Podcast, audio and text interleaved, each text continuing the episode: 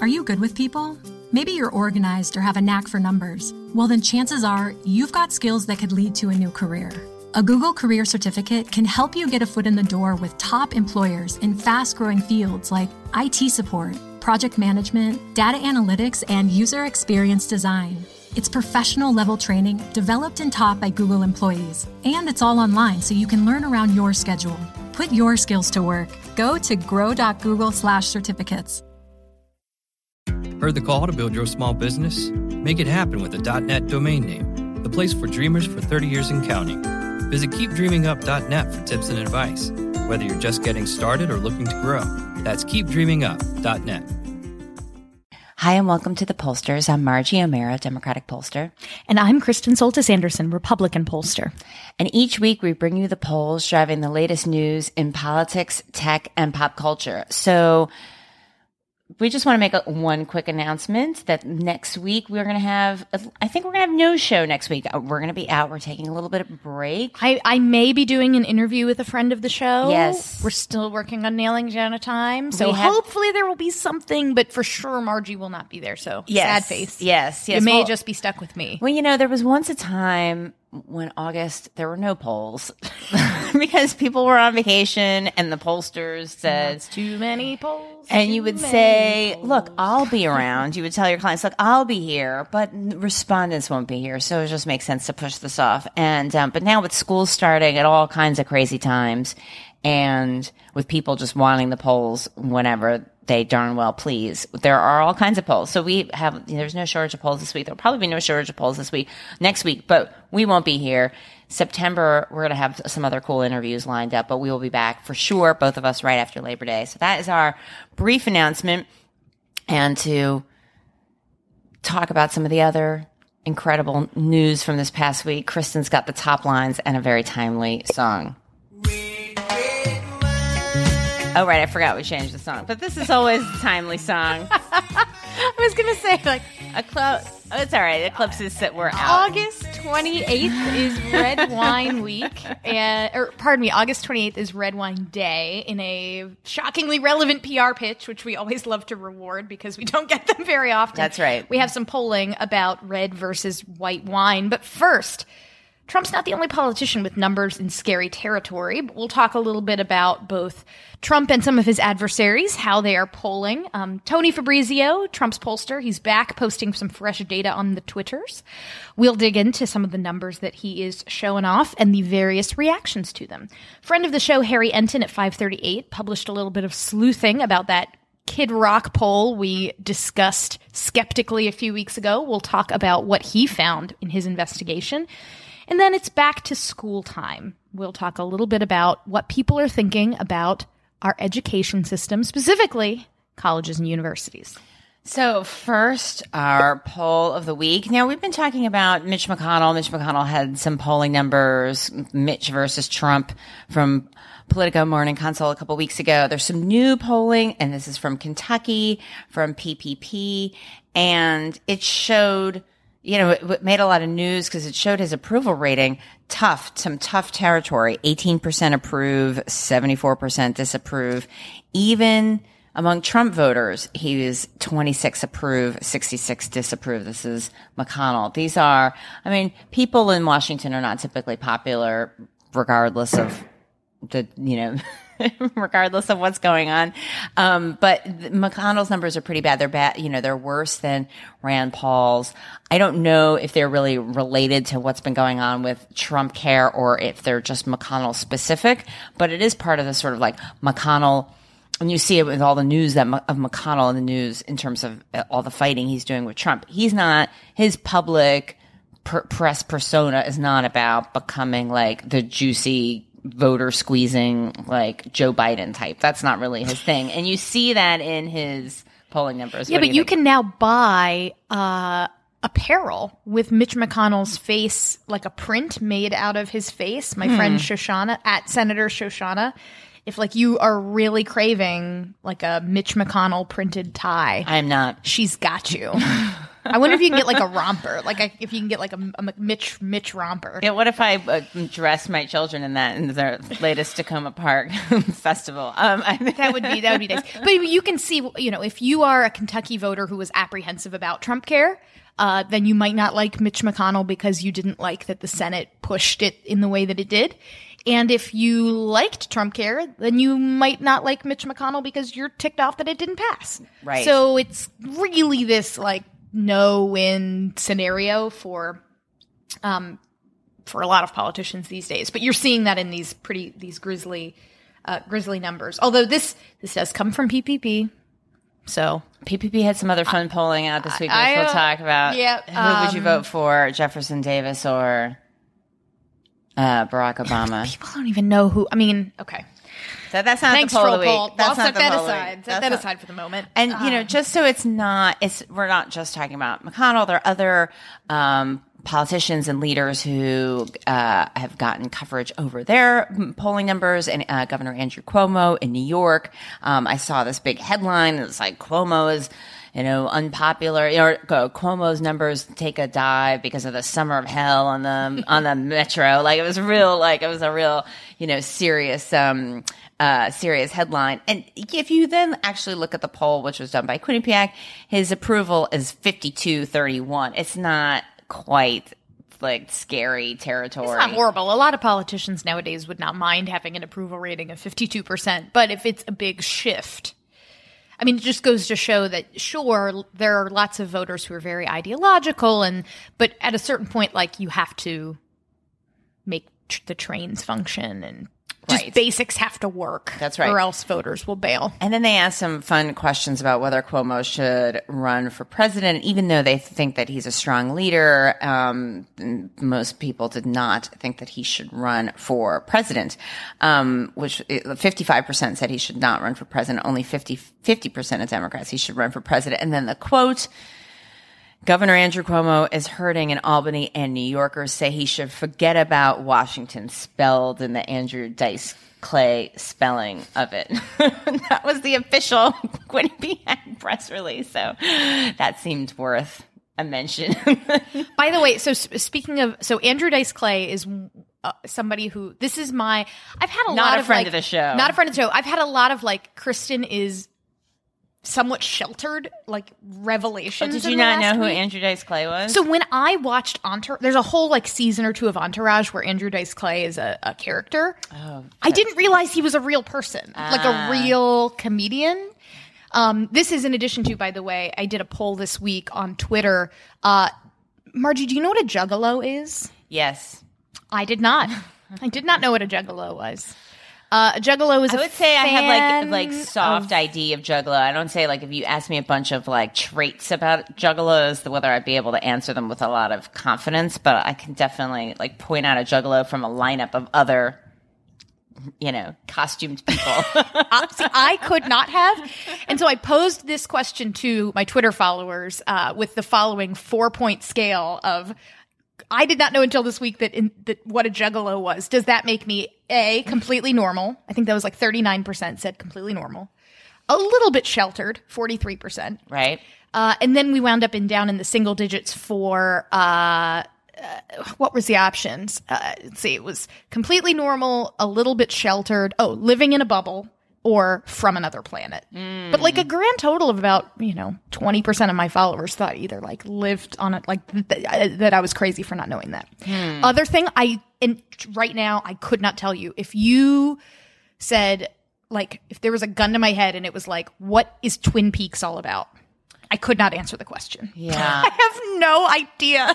Yeah, I was like a little too young when like the OG Twin Peaks came out, so I know it's back. I know people are tweeting about it. There's nothing from any of those tweets that has in any way indicated to me what the show is about, and I've never Googled it, and I so I could not tell you. it's like a small are there peaks, and there are two of them? Yeah, there's just a That's it. crazy, That's all I got. crazy times in a small town. I think is the basic. gist Sorry, we it. got way off track there. In part because I'm stalling before we get to our usual segment, the week in Trump. Tr- the weekend Trump. Well, you know, Job his- approval's not great. Average appro- is 38 percent. yes, I Same guess as it ever was. I mean, not really. It used to be hovering closer to 40. 38's not great. And there's been a like a full rash of polling coming out uh, in the last couple days that's trying to capture what's going on with Charlottesville, how people view the president, how people view views toward the monument uh, in the wake of Charlottesville. And it's not really that different from what we were t- talking about last week. Last week, I think we had three or four polls that came out immediately. The polls that have come out since then um, are not really that different. There's a Washington Post ABC poll that shows a majority disapprove of how Trump handled um, uh, Charlottesville. Um, they asked this question, in the Washington Post ABC poll, and this is like the question I was talking about a little bit last week. Like, you know, rather than get into kind of the mechanics of his, his, comments and when they, you know, when were they, you know, what does it actually mean for Trump's views on race? And so you get a little bit more of that, but still, I'm not 100% sure these questions capture it. But it, the, um, the question is in his comments on these events, do you think Trump has been putting neo Nazis and white supremacists on equal standing with those who oppose them, or has he not been doing that?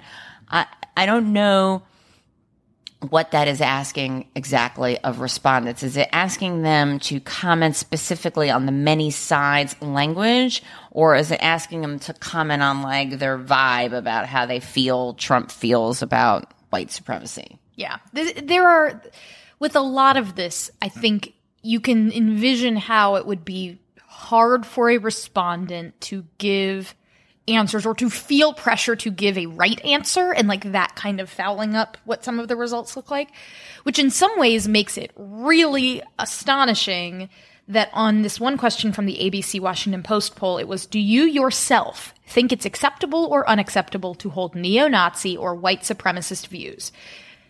9% said acceptable. Yeah.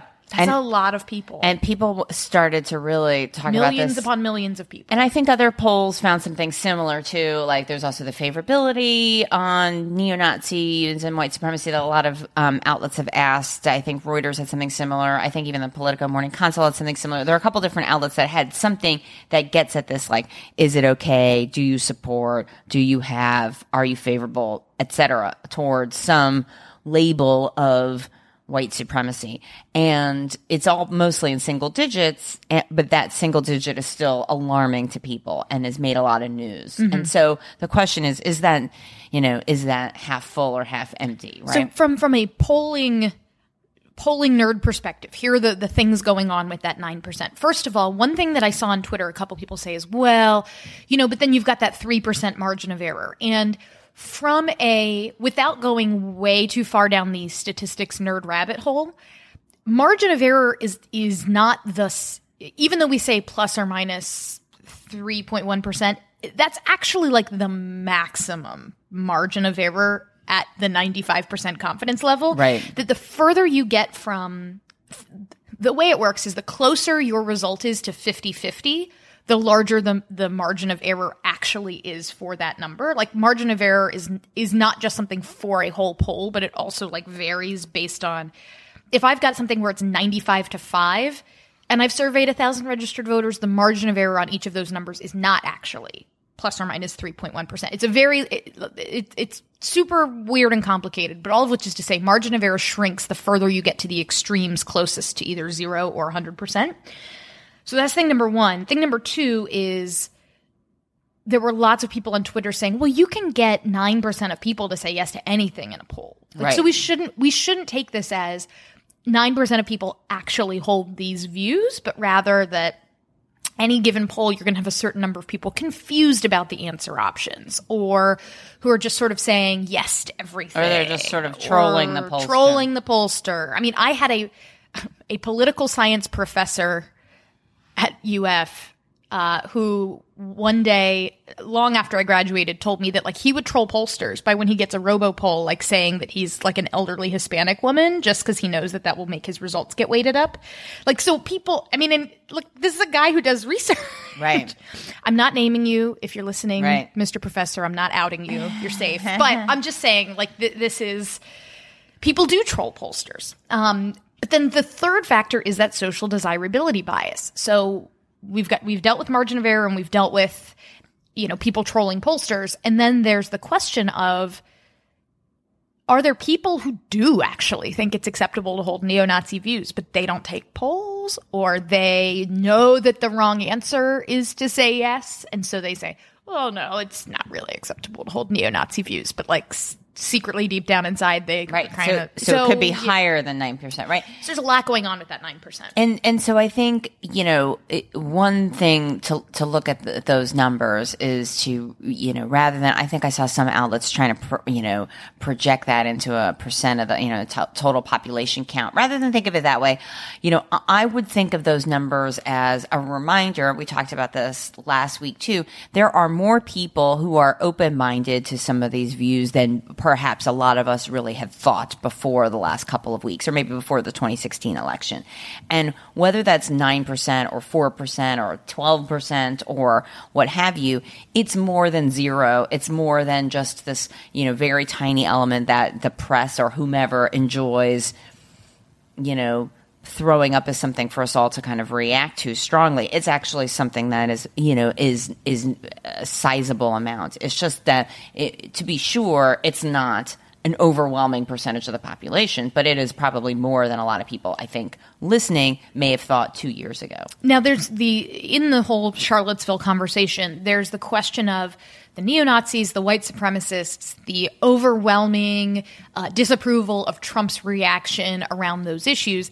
And then there's the question of the Confederate statues. And as we sort of noted last week, the polling is very different on the question of uh, what to do about uh, statues honoring leaders of the Confederacy. And friend of the show, Ariel Edwards Levy, has put together this great chart summarizing all of the different polls that have been asked in the last week. So she does this. You guys this. should sign up for her newsletter. So every time there's like a question, like a big question that everybody takes a stab at, all the outlets take a stab at, she puts together a table comparing all the different question wordings and the responses, which is, you know, is something you'd want to do but wouldn't have time for. And so she does it for you. And so she did it for this. And it's super helpful to look at where, because you can look at something and you're like, oh, a majority, you know, don't want to move, you know, they support the statues, but actually it can be quite varied depending on the question wording. So in this uh, chart, you know, we talked a little bit about last week's the the Marist poll that talked about it as. Uh, do you think statues honoring leaders of the Confederacy should remain as a historical symbol or be removed because they are offensive to some people? Margie, you took issue with the some people wording Right. a little bit, and this one also it sort of gives the the positive reason. why You know, it, it's like kind of almost I don't want to say a message test, but it's kind of like verging toward it in that it's not just saying do you support or oppose, but it's saying remain as a, as a historical symbol, right? It's giving part of the argument for why you would. Um, and that one found 62 to 27 keep the monuments. That was the most favorable result to the monuments. Um, Reuters Ipsos uh, just said, which comes closest to your opinion? That Confederate monuments should be removed from all public spaces versus Confederate monuments should remain in all public spaces. Now, I don't love this because there aren't in all public spaces. I mean, there aren't Confederate monuments in all public spaces, but Right. anyhow, that, I'm that's me And a museum is a public space as well. Right. And as we will see later on, when you actually frame it as what if we were moving them from public places of honor in from like parks into museums, people are actually m- much more favorable to that. Um, when you just ask us straight up, should they be remain standing or be taken down? This is Morning Consult Politico. Fifty-two to twenty-six say keep them up. YouGov, do favor or oppose removing Confederate monuments? 51% say uh, oppose removing, 31% say favor removing. Uh, Quinnipiac, find, so you kind of find similar results, about 50 ish percent. If it's like a neutral question. And by the way, Mass Inc. polling did a poll in Virginia, which I don't think is in this list. It was just Virginia voters. And it found actually very similar responses. Like it had a very similar, like, you know, bare majority support, you know, keeping the monuments where they are. So there was a big debate then last week and through the earlier part of this week about just the the political like let's set aside the the questions of right and wrong and just the political strategy around the Charlottesville discussion that the conversation of Trump is giving aid and comfort to neo-Nazis and white supremacists is much more accepted than Trump is defending these Confederate monuments and that is bad because in many of these questions you got half of the people that would agree with keeping those monuments up so it is not as you know i guess if you if you're talking about does this something that will activate the democratic base quite possibly. But is it something that like a lot of swing voters are like, wow, that's the thing that makes me not like Trump? I'm skeptical of that. Right. But here's, I mean, moving on to sort of the, the next topic, which is the fallout from all of this. So the fallout is Trump's obviously got you know riled up about all of this mm-hmm. and all of the attacks and you know people leaving Mar-a-Lago and you know the business councils all disbanding. I mean, all, all these things have now you know provoked him, and then he had a pretty you know unhinged rally the other night that I thankfully decided I would prefer to listen to an hour and a half of my child screaming instead of instead of watching the, the rally. I was like, you know what, this is this is going to be more um, more soothing than watching that Trump rally, and I think I made the right decision. So, um, it, you know, there and, and what's interesting is it's not just like one person's opinion. This is clearly where the news is going. You had, you know, Mitch McConnell. Was the reason we talked about it at the top of the show in the news because he's been talking about. Um, you know, there's been some reports about uh, how he's been talking about the presidency, uh, presidency and what Trump's future may be. You have a lot of Republicans kind of tiptoeing toward, like, I don't know if Trump's really able to handle all of this. You have uh, several polls that we'll talk about now asking questions that really are unbelievable to ask about a president six months in. Is he reckless? Is he level headed? Is he going to, you know, be reelected? Is he going to make it to the end of his term? I mean, the polls are reflecting where the news is, and the news is wondering, is he okay? So one of these is from Morning Consult and Politico, and they go through and ask a series of is he blank, yes or no. Uh, so my theory last week was that Trump's like core supporters that would never leave him was around 25%. This has about 30% consistently giving the like thumbs up on Trump on questions of is he moral? Is he trustworthy? Is he stable? Is he reckless? On these questions, you have about 30% taking the side that like Trump's fine. Everything's fine. He's not reckless. He's stable. Um, while you have about 55 to 58 ish percent saying, no, he is reckless no, he is not stable, like taking the, the bad side of things. So this is, it's slightly higher than my 25% target, but not by, not by too much. Yeah, I mean, it, it, it's pretty unbelievable that we have multiple outlets asking these kinds of things. I mean, Quinnipiac so then has, you know, would you say that Trump is level headed or not? And right now, 29% say yes, 68% say no. And then among Republicans, you know, 63%. So fewer than two thirds of Republicans say, yes, he's level headed. I mean, that's not like a major vote of confidence. I mean, that's, you know, you have a third of Republicans who say, no, he's not level headed. And these numbers have, I mean, they bounce around a little bit, but they have in, in the aggregate worsened since his election, where he was at 38% said, yes, he's level headed, 57% say no. Even then, a majority said he was not level headed. It's worse now. Well, and this sort of leads nicely into our discuss- our conversation around this poll that Fabrizio, Tony Fabrizio, uh, who we had the opportunity to interview at Harvard's Institute of Politics. He was lovely fall. and very if generous. you are a time. new listener who has not gone back through our back catalog to listen to anything, I, mean, I would highly recommend go listen to our interview with him and Joel Benenson. It's like my favorite. Yeah one of my favorite episodes we've done. Um, but so he posted like some some photos of uh, crosstabs um, from a survey that he did of GOP or GOP leaning voters nationally. And it's it's interesting. It's this is in some ways kind of a Rorschach test. Some people look at these numbers that Tony posted and think this is good news for Trump. He's holding on to his base. He's still widely beloved in the Republican Party. And other people look at it and go, well, he is having some attrition. And if you're an incumbent president, you should be doing better within your own party. So the numbers look like, first of all, uh, fave unfave. Donald Trump's favorables uh, have fallen from 78% favorable in June to 71% favorable now still, you know, 71% favorable is not bad numbers, but not great. It's all dropped from the strong fave, from and intensity. Yeah, and it's all come out of intensity. Uh, his numbers are lower than for Mike Pence, um, but his numbers are much better than what you find for Mitch McConnell and Paul Ryan. That Mitch McConnell's numbers have fallen by nine points since June, down to only 27% favorable. That Paul Ryan's numbers, still above water, have fallen four points since June. Um, so I assume that a lot of this is fallout from Trump Care going down in the Senate. Um, but the the story here is that Republican voters do not love Republican leaders, and that so, has increasingly included Donald Trump, although again, 71% is not terrible. Um, another interesting thing that he posted, just as a, a side note, was fave unfaves of different news sources. Uh, Breitbart News viewed is strongly favorable with only 6% of GOP voters. Breitbart is net unfavorable among Net Republicans. unfavorable. 21 to 28. And you know why I think that is? Because it has the word news.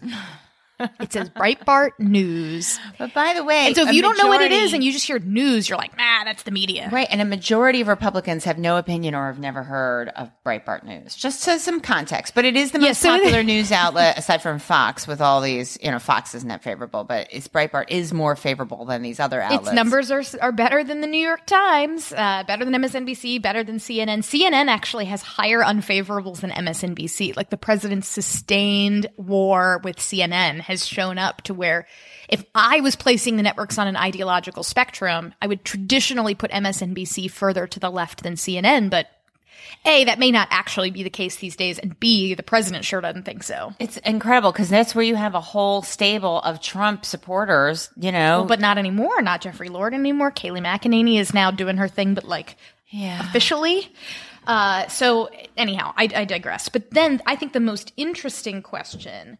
Uh, oh, and, and by the way, so in addition to this Breitbart News thing, it seemed as though maybe I'm reading too much into this and being a drama queen, but it seemed like Fabrizio was throwing a little shade at Steve Bannon about the like, yeah, GOP voters don't care about Steve Bannon going away, guys. Yeah. So recently, Steve Bannon was fired from the Trump administration. How does that impact, uh, impact your opinion of President Trump?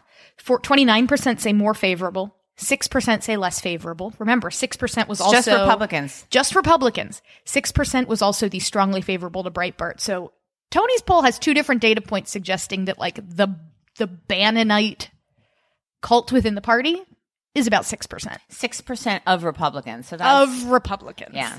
But you know, so we don't need to all like So hide I- under our desks. I, and- enj- for- I for- enjoyed that little yeah. like bit of shade. But uh, la- the the last thing that I want to talk about from this, which was another like Rorschach test thing, is they did a primary ballot.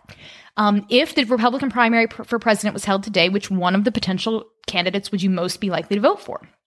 Trump, Cruz, Kasich, Sass, and Cotton. And definite GOP primary voters, that's the the crosstab that is the most favorable to Trump, has him at 54%, Cruz at 13, Kasich at 10, Sass at 1, Cotton at 1. Definitely Trump is almost half at 49%. And this is one of those Fabrizio says like these are good numbers. This is Trump's party has not walked away from him. And Neil Newhouse sort of tweeted in support of that notion that because this is a 49% definitely Trump, the odds that someone's going to knock him off in a primary just don't look good or plausible at this point.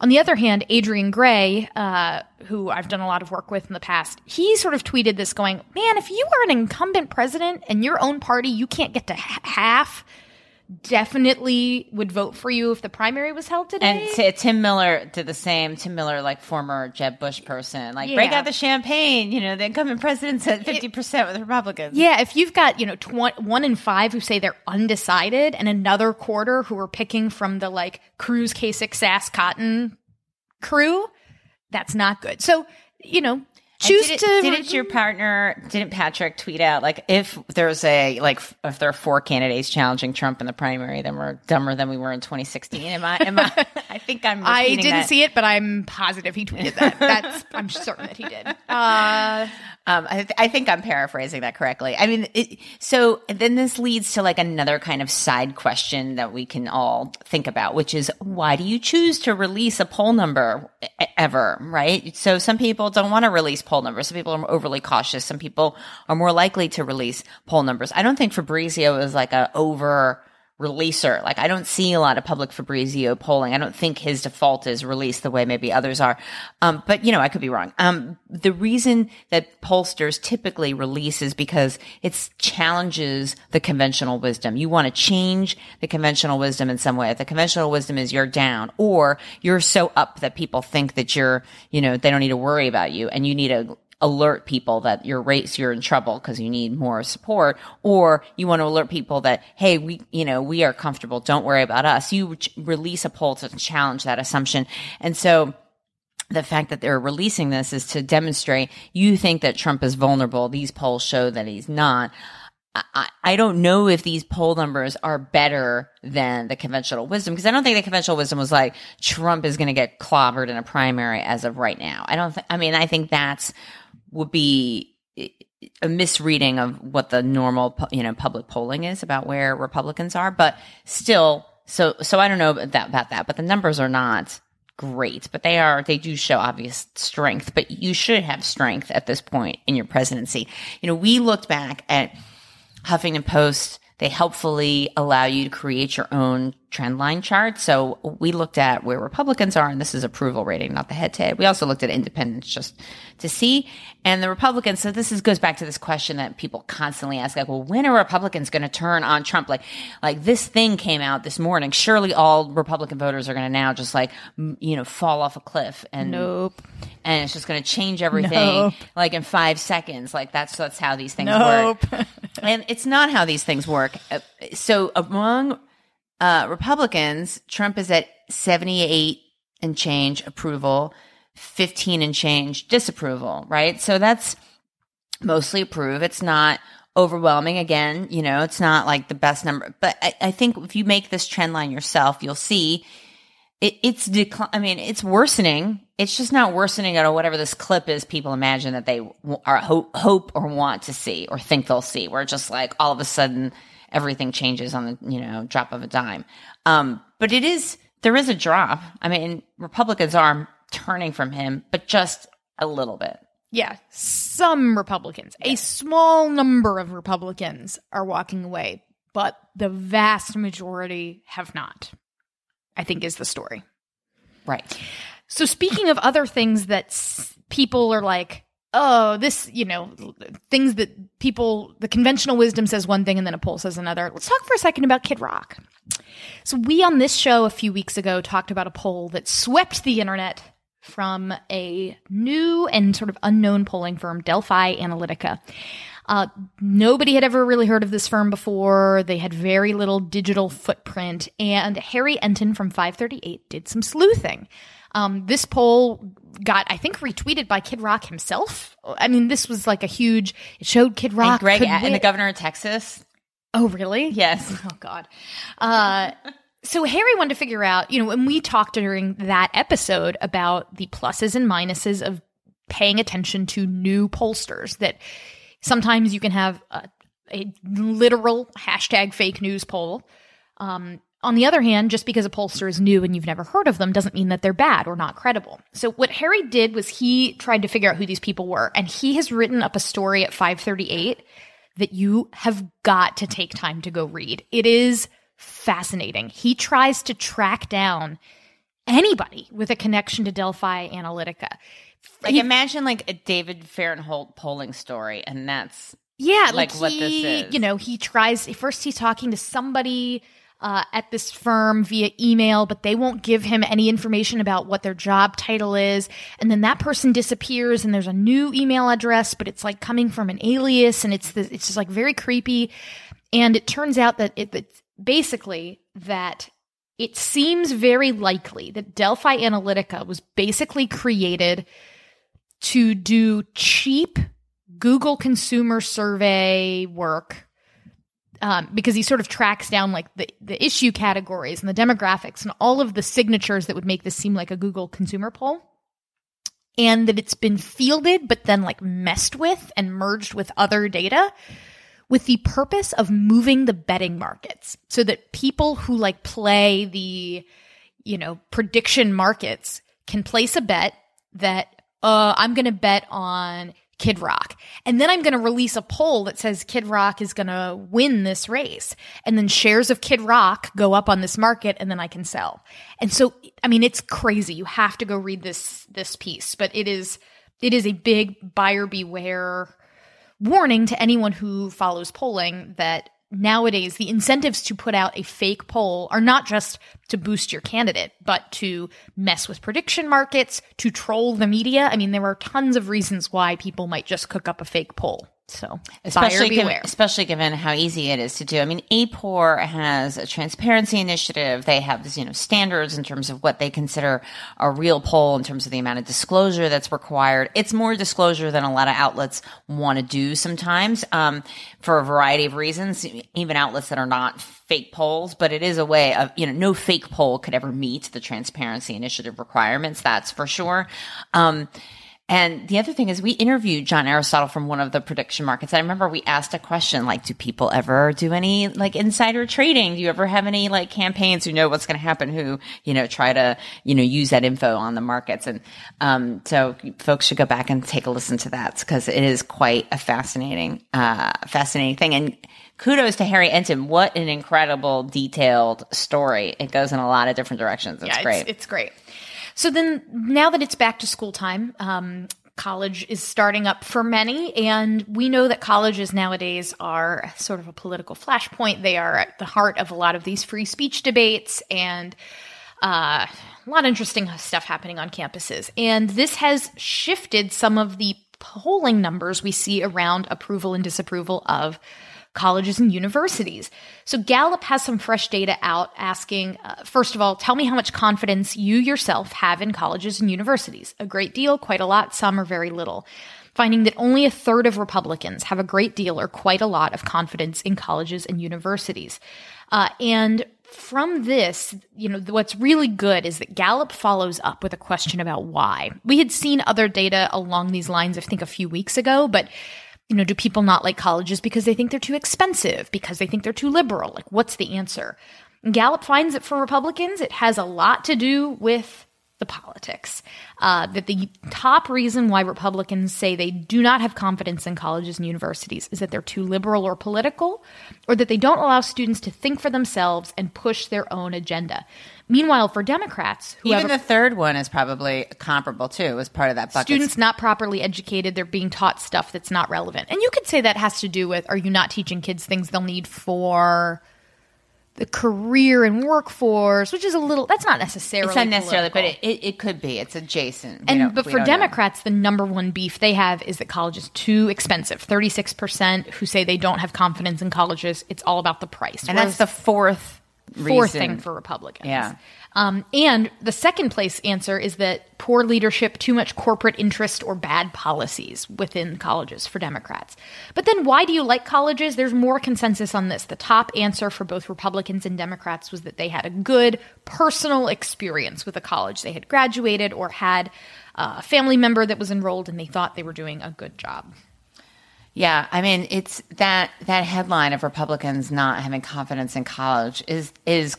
I mean, that made some news. I mean, that was pretty striking. I mean, mm-hmm. that And was- it's for the reasons you think. It's Yeah. not because they think it's too expensive, it's that they think it's out of step with their values. Yeah, and I and I don't know. I mean, that's that's a heavy lift operationally to turn that around. I mean, that's not simply just like speeches. There's more to the, you know speeches. You can have some kind of way to get around that, but if it's not, you know, if it's more than speeches, then what do you do? I don't know. That's pretty.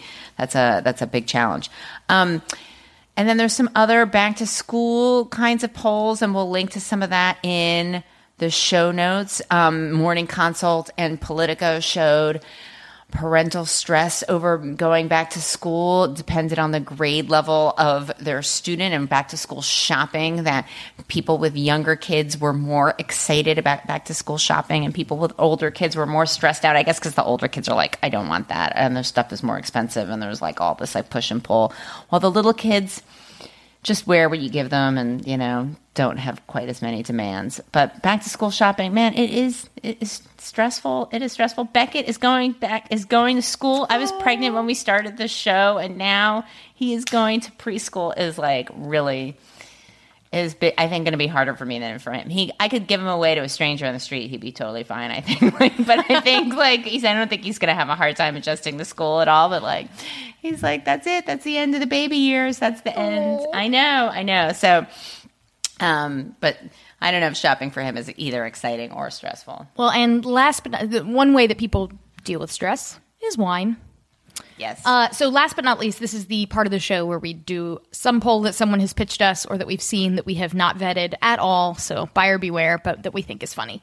Uh, as I mentioned, Red Wine Day, August 28th, um, a nationaltoday.com poll of 2,000 Americans. Again, we don't vet the polls at the end of the show. We're just very upfront about it. Say 80% of Americans say they love wine. That's much higher than the Gallup Gallup thing we did a couple weeks ago. Like wine is your number one choice. It was not an eighty percent. Here's what's weird. Then they say 12% like it so much that they finished an entire bottle by themselves. Okay, fine. And then they say 8% say it's their alcoholic beverage of choice. Now that is really low. Right. That's like really, really, really low 80% compared to what that Gallup number showed. Right. Why would you advertise that if you're the wine industry? This must have been like a typo in the release or something. I don't know. But then they say one in five love a good cheese pairing. 15% enjoy pairing wine with cheese. Um, the uh, but I think the main uh, finding from this survey was they wanted to find out what do people like more, uh, red wine or white wine, and they find that it is red wine beating white wine. Twenty percent say that they like red wine. Eighteen percent say white wine. Again, that is within margin of error. And rosé was not in there. Rosé was like eleven percent. Dessert wine eleven percent. Sparkling thirteen percent. how, how is rosé tied this is with like a- dessert wine? and also this is i mean this is clearly coming from it is national red wine day and yet it's saying oh red wine beats white wine but like 20 to 18 is kind of lame that's not really a big finding Oh, well whatever The wine folks, you obviously need to hire Kristen and Margie to do your polling next time. But it but it doesn't matter. It's apparently good. they We're also have it. polling on national beach day and national coconut day how did we possibly miss those All right, those Oh, those we'll that sounds back. like a darn good day. I hope all those days are on the same day. Um, like those days So when I was in England this summer, they called rosé. The rosé craze had also made it there, and they called it Lady Petrol, fantastic which I thought was a fantastic name for it. all right margie what did we learn this week Okay, so we learned. I don't know. Oh, okay. Where did we learn? We learned McConnell, Mitch McConnell isn't here to make friends, which is kind of a good thing. Trump is known for his base plays, but it's not so clear the base is responding well. Back to school is stressful, so it's a good thing we all have wine. You can find us on Twitter at, at the pollsters, individually at, at Margie Omero and at K Soltis Anderson. Find us on Facebook, or you can find us at www.thepollsters.com. Make sure you like us, subscribe, leave us some reviews. We love hearing from you, and we will talk to you next week. Bye.